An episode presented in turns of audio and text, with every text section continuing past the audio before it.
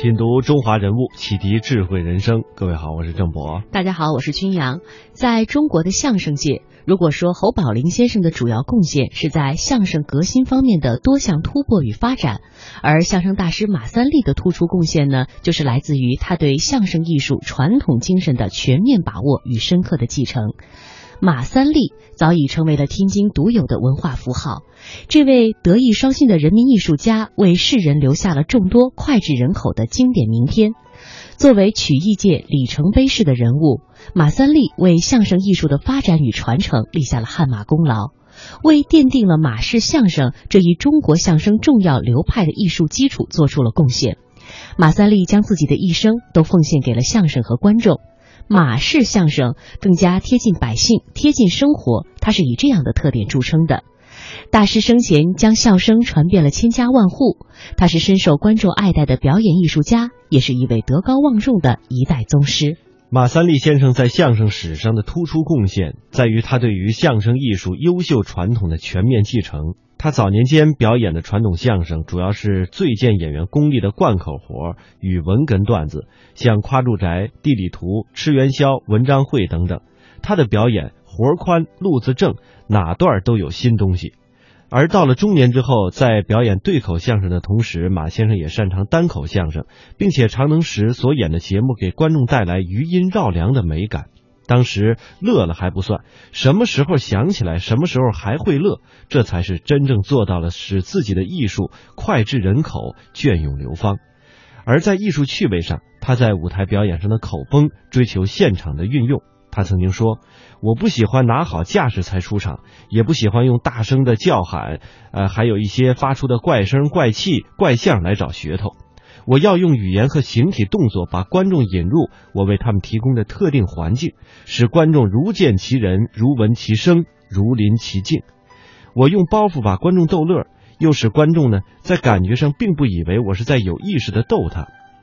这正像古人所说的诗句那样：“随风潜入夜，润物细无声。”这正是马三立先生在相声表演艺术上的大音希声、大象无形的境界与追求。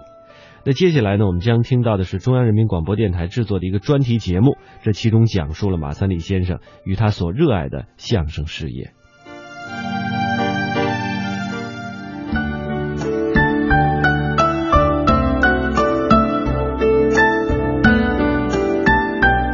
人物背景：马三立，著名相声表演艺术家，天津市政协委员，一九一四年出生。二零零二年二月辞世，擅长演贯口和文哏段子，一生演出的传统相声有二百多个，创新相声七十多个，经典之作《吃元宵》《夸住宅》《买猴》《黄鹤楼》《逗你玩》等，在中国家喻户晓。马三立八十年的艺术生涯，给观众带来了很多过耳不忘、入耳入心的恒久享受。他被誉为中国的相声泰斗、幽默大师。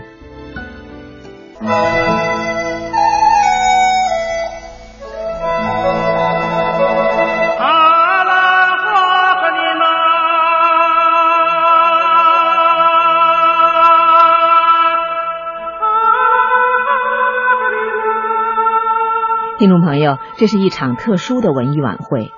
二零零一年十二月八号晚，在天津，我国著名的相声表演艺术家、相声泰斗马三立老人从艺八十周年暨告别舞台晚会正在举行。歌唱家郭颂、马玉涛、相声演员牛群、冯巩等都赶来助兴，观众们都期盼着那一刻马三立的出场。二十二点，他登上了舞台。马三立这天还是平常演出时候的装束，中山装紧裹着他瘦削的身材。一上台，他便向四周看台的观众连连作揖。这种旧式的礼节在他身上依然保留着。一时场内人们高呼“三爷”，只等着老人开口。马三立讲话了：“我叫马三立。”全场哄堂大笑。大家想起了他以前对名字的自嘲。马呀，剩三条腿儿还立着呢。马三立，今天是我从艺八十周年，来这么多人，我真是受宠若惊。有点小题大做了。场上又是一阵哄笑。马老说：“你们看我直吗？”观众异口同声：“直。”马老说：“台上摆了这么多鲜花，真香啊，省得往后给我买花圈了。”场内回应的是观众的笑声。马老追加了一句：“真到那天必须送真花，假的不行啊。”这一声“直”道出了人们的心声。时隔不到两年，二零零三年二月十一号，这位深受广大群众爱戴的相声泰斗，在中国历史上从艺时间最长的相声表演艺术家，在天津辞世，享年九十岁。无数的鲜花陪伴着他走向另一个世界。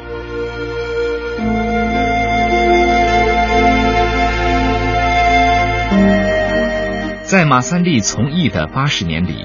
他的相声给观众带来了无尽的欢笑，然而他的生活却并不尽是欢笑。他不是命运的宠儿，就连艺术生涯中也带着坎坷与苦涩。马三立一九一四年出生在北京，回族，祖辈世居甘肃省永昌县，父亲马德禄和哥哥马桂元都是相声艺人。到了马三立这儿。家里想改换门庭，不想让他学说相声。父亲和哥哥努力挣钱，供他上小学、上中学，乃至上大学。可是马三立爱听相声，八岁那年头一次听相声，乐得差点没躺下，于是偷着学一段半段的说给同学们听，结果让老师给知道了。马三立当时十分害怕，没想到老师不但没批评。反而让他雨天上不了体育课的时候，在教室里说。不久，马三立名声鹊起，已经是学校文艺晚会上的风云人物了。有的同学还赶着向他求教，争着为他捧哏。在那段日子里，同学们热情的掌声和欢乐的笑声，为马三立清苦的中学生活带来了不少的光彩和乐趣。别看马三立爱听相声，也爱学说相声，可真让他说相声时，他却茫然了。由于家境不好，他的父亲和兄长不得已也让他吃这碗开口饭。为了生活，必须去挣钱。一九二九年，马三立开始了他坎坷而漫长的艺人生活。师傅名叫周德山，艺名为周蛤蟆。早年和马三立说相声的搭伴名叫朱阔全，与马三立同辈，后来当了侯宝林的师傅，所以侯宝林称马三立为师叔。由于马三立的刻苦，艺术水平提高很快，二十二岁开山门收徒弟，大徒弟名叫严孝如。马三立自从进了相声这个行当，就没有过上一天的松心日子。他摆地摊儿、跑茶社、闯关东、下金陵，饱尝了旧社会的辛酸苦辣。撂地摊儿只能在春夏秋三个季节，收入没保证不说，还得受强人的欺辱。直到天津解放，他才结束了到处漂泊的苦难生活。缝纫机不是，自行车也不是，电视机，哎，更不是了。办的这什么活？那个 猴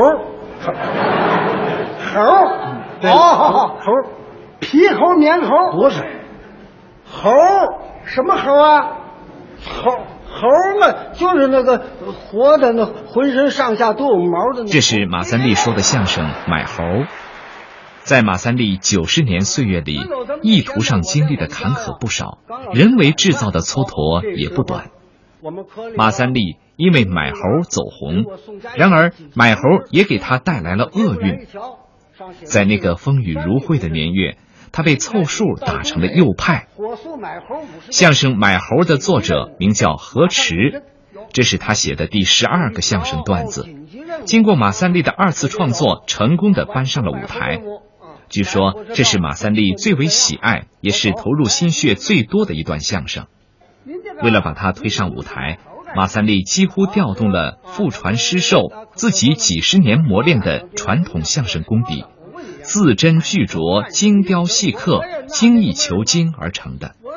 演出后立即产生了强烈反响，一时间马大哈不胫而走，出名了。正当马三立走红之际，一些人却无中生有，百般挑剔。于是疾风暴雨开始不断拍打着马三立这匹瘦马。一瞬间，名演员成了名右派，职务被撤销，工资降低，登门拜访者逐渐减少，孩子们在学校受到影响。后来，马三立被下放到天津市东郊区一个村子改造思想。一九六一年，天津市文化局为他摘掉了右派帽子。但是好景不长，一九六四年四清，马三立再次来到劳改队伍里。一九六六年，史无前例的文化大革命又一次席卷到马三立的头上。一九六八年冬天，马三立被押解到宝坻县西河务村务农，紧接着战备疏散，他的老伴儿和两个一起生活的孩子都成为疏散对象。一同与马三立到天津市南郊区北闸口村落户，直到文革结束，马三立才回到天津曲艺团。党的十一届三中全会的召开，和煦的阳光重新照进马三立的心田。从此，马老犹如老树吐新蕊，又活跃在文艺舞台上，为人们播种笑声。咱俩说一段，好啊。说的是相声，对，就是一问一答的说这么个笑话，就跟那个自由谈话一样。虽然说是自由谈话，并不是随便说说。是的，马三立是个十分爱家庭的人。啊，当然老伴儿甄慧敏出身穷人家，一九三四年嫁到马家，夫妇二人恩恩爱爱，感情融洽。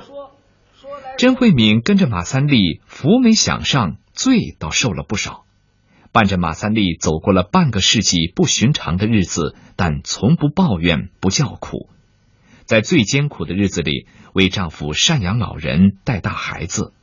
当苦去甜来、安定富裕的好日子刚刚开始的时候，她却垮了下来，心脏病严重的威胁着她的生命。但她很顽强，尽量不让马三立和孩子们操心。一九八四年三月九日晚上。甄慧敏病情非常严重，就在她生命终结的时候，马三立为了对得起两千名观众，毅然参加了为青少年工作捐款的义演。马三立心里十分明白，与自己同甘共苦的妻子就要远去，但他强压内心的痛苦，依然十分认真热情的为观众说了四十分钟的大小段相声。三月十日凌晨两点钟。甄慧敏去世了，马三立深感对不起妻子，以后每提起此事就十分难过。马三立是一个重感情的人，在安葬老伴儿的同时，也在墓旁给自己立了一个墓碑，这在当时被社会传为奇闻。从此以后，每当老伴儿的忌日，马三立都整天把自己锁在屋里。仔细品味二人共同度过的既困苦又幸福的日子。世上每个人都有自己的财富，马三立的财富就是观众。马三立的艺术造诣炉火纯青，而他的为人更受到人们的敬佩。马三立上台严肃认真，下台自珍自爱。相声界讲究以艺会友，马三立的朋友很多。观众中既有普通的工人、职员、商人，也有名气很大的人物。这些人原本彼此无缘，由于爱听马三立的相声而相识。天长日久，不少人结下了深厚的友谊。一九八四年，马三立加入了中国共产党，新的政治生命赋予马三立新的使命和任务，他全身心的回报社会，经常应邀参加演出，却从不计较报酬。他说：“别人对我艺术的喜爱就是最大的报酬。”进入晚年，马三立看到许多老人由于种种原因比较孤独，于是本来就不富裕的他拿出自己毕生的积蓄，让小儿子筹资建立了马三立老人园，为老人们办了一件好事。我认为嘛，做一个演员呢，每一个节目。必须要有高度的思想性和艺术性，嗯，思想性、艺术性的统一结合，那必须要深刻的政治内容，要有优美的艺术形式的统一结合。通过艺术形式是歌颂这段，是这段是是是是批判是讽刺，嗯啊，要讽刺批判揭露一些不正确的思想和作风。哦，要歌颂表扬一些好人好事和先进。这是马三立与王凤山合说的相声，相声的魅力。马三立以他含蓄隽永、质朴自然、蕴藉深远的独特风格自成一派，在中国曲坛久享盛名。他曾经说过，干相声这一行，关键是琢磨怎么把相声说到家。一个相声演员首先要具备扎实的功底和时代感，站在台上要有精气神儿。马三立说，相声的技巧无外乎是要抖响包袱，抖包袱就跟踢足球一样，也讲究传球到位，抢了慢了都不能进球。如果演员在台上抢刚慢刚，多好的包袱都得被糟践了。所以演员的功夫绝不仅仅是背词儿，练好了报菜名、绕口令就行了。更要紧的是细嚼慢咽。马三立喜欢用第一人称的表演方式，我既是作品中的主人公，又是嘲讽的对象。有人曾经这样评论马三立的相声：他就是被讽刺的对象。有时虽然捧哏的指出他的漏洞，但是并没有公开的评论。他尽力把被讽刺的对象演活，而把评论工作交给观众。演员与观众配合默契，达到集体抒情。马三立在艺术上善于博采众长，承前启后。他推动了我国相声艺术的发展，不愧为我国相声界的泰斗、幽默大师。他经常说。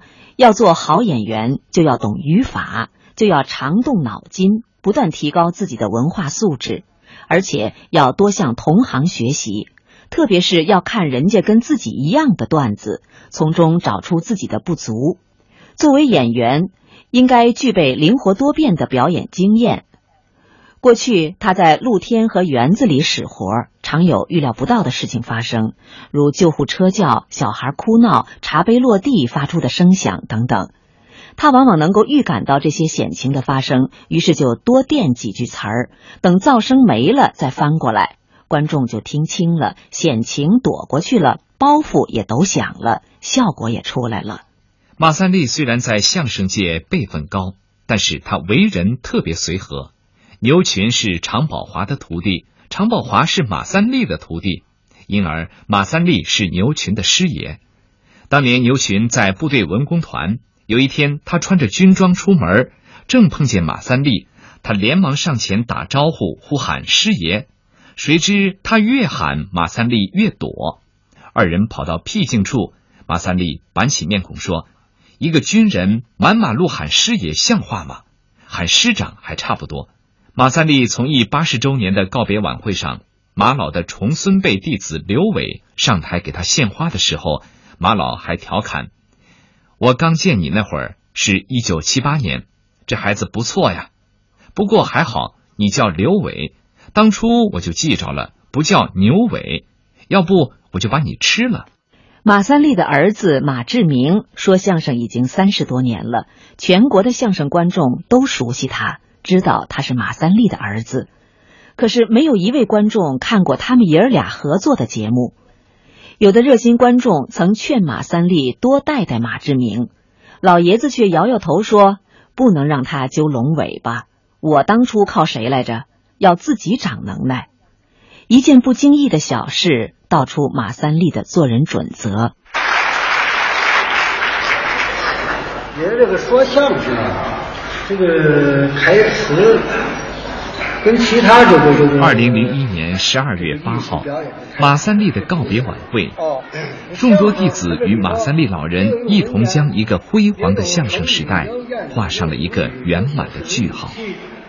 那天，老人挥手告别了小舞台，可却在人生的大舞台上留下了人们一生享用不尽的宝贵经验，留下了永久的笑声。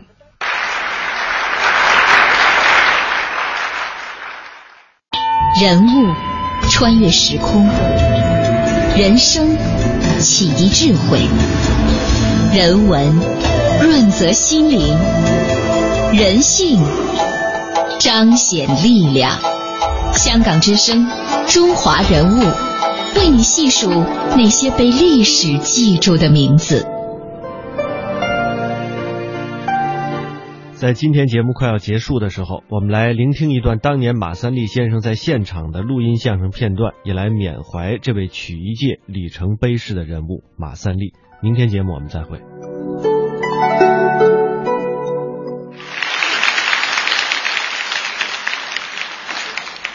这说相声嘛，相貌的相，声音的声，我这俩人我全不占。有人还说马三立相声好，说的不错，您捧我，你们爱，你们愿意这么说，你们愿意这么夸我。其实我呢，很差，声先说是声，我又不会唱，你看声音难听。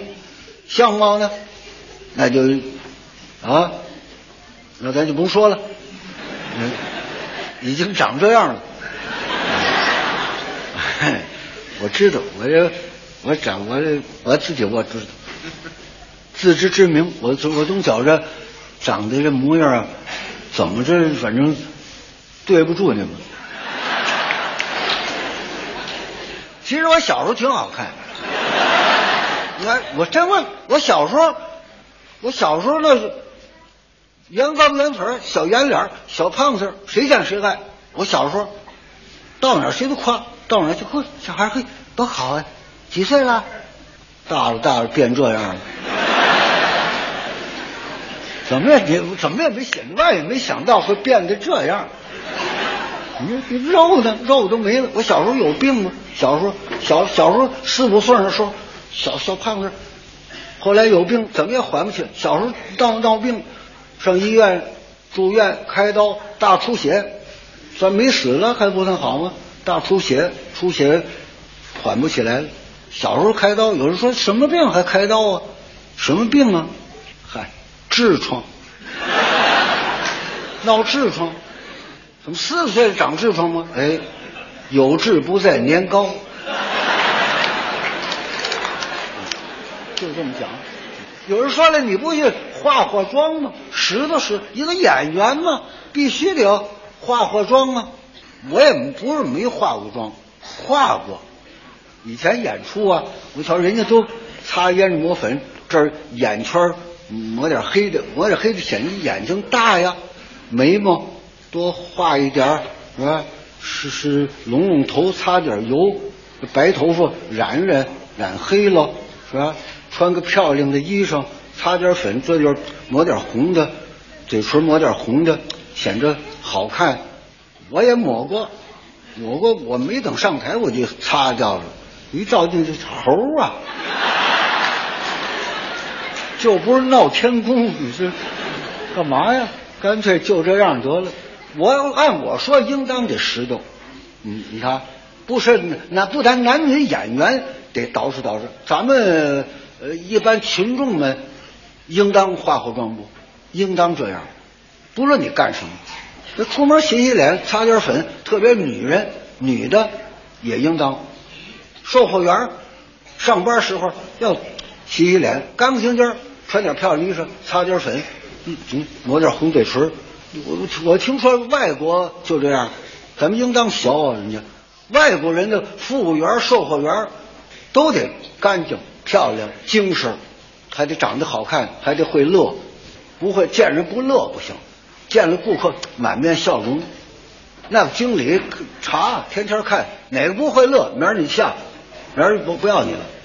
见人不会乐，那不行，都得不管说老得乐，抬杠不行，跟人跟跟顾客怄气打起来了，那更不行了。自己不会乐，明儿下，明儿就不要你了，开除，就这样。尤其这脸上相貌，咱们平常咱也不是售货员。咱们也呃不是服务员，咱一般的家庭过日子妇女，你也得化妆，你也得拾掇拾掇，高兴，活得高兴痛快，精神，精神健康，精神投资，你得花钱，花钱，钱干嘛花呀？捯饬捯饬，什么衣裳漂亮买，你瞧，兴什么样衣服穿，香粉哪个擦，香水抹。别太多，你一瓶一瓶倒那就不行了。你看，香水稀了，脸上香味儿，长得拾的好看点。特别岁数大的，有这老太太们五六十岁了，六十七十岁了，嗨，大岁数了，干嘛呀？还烫发去？人都烫头，咱那不烫。你别那么死脑筋，应当烫，应当漂亮。五六十岁了，干嘛呀？干嘛呀？你烫头，你染染发，多活二十年，你信不信？这什么精神投资？自己照着镜子看着，高兴，吃什么什么香，怎么都痛快。该怄气就不怄气了，你该着急不着急了，吃不下喝不下，你吃都香了。为什么？这精神健康。人身体健康、精神健康、心理健康三样合一。我天天早晨我也打太极拳呢，可你脏不脏脏，一脸吃木，眼睛都吃木糊，也不漱口不刷牙，写了封信找不着酱子，拿这儿就就粘信。那你健你健康你健康什么呢？你健康不了，卫生啊，精神健康应当得这样。每个人什么叫有雀斑粉刺？治去，那不有那药吗？买呀，多少钱？擦擦完了，雀斑的粉刺啊，黑点儿满没了。你瞧，别人看着也好看，不为别人看，你自己看呢，你高兴不高兴啊？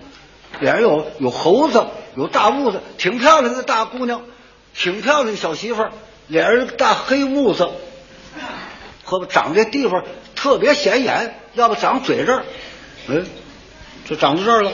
你多难看，治了去，治完了没了，嗯，几十块钱就治。美容院呢，天津也有啊，北京也有啊。